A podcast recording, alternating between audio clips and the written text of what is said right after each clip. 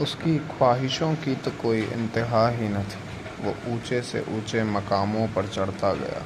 लाशों की सीढ़ियाँ चढ़ता गया। खुदा कहलाने का शौक़ था जिसे मरगट का मसीहा बन के रह गया। तुम पत्थर की कब्रें बनाना बंद करो, वो मंच समझकर चढ़ जाएगा। फिर शुरू कर देगा भाषण।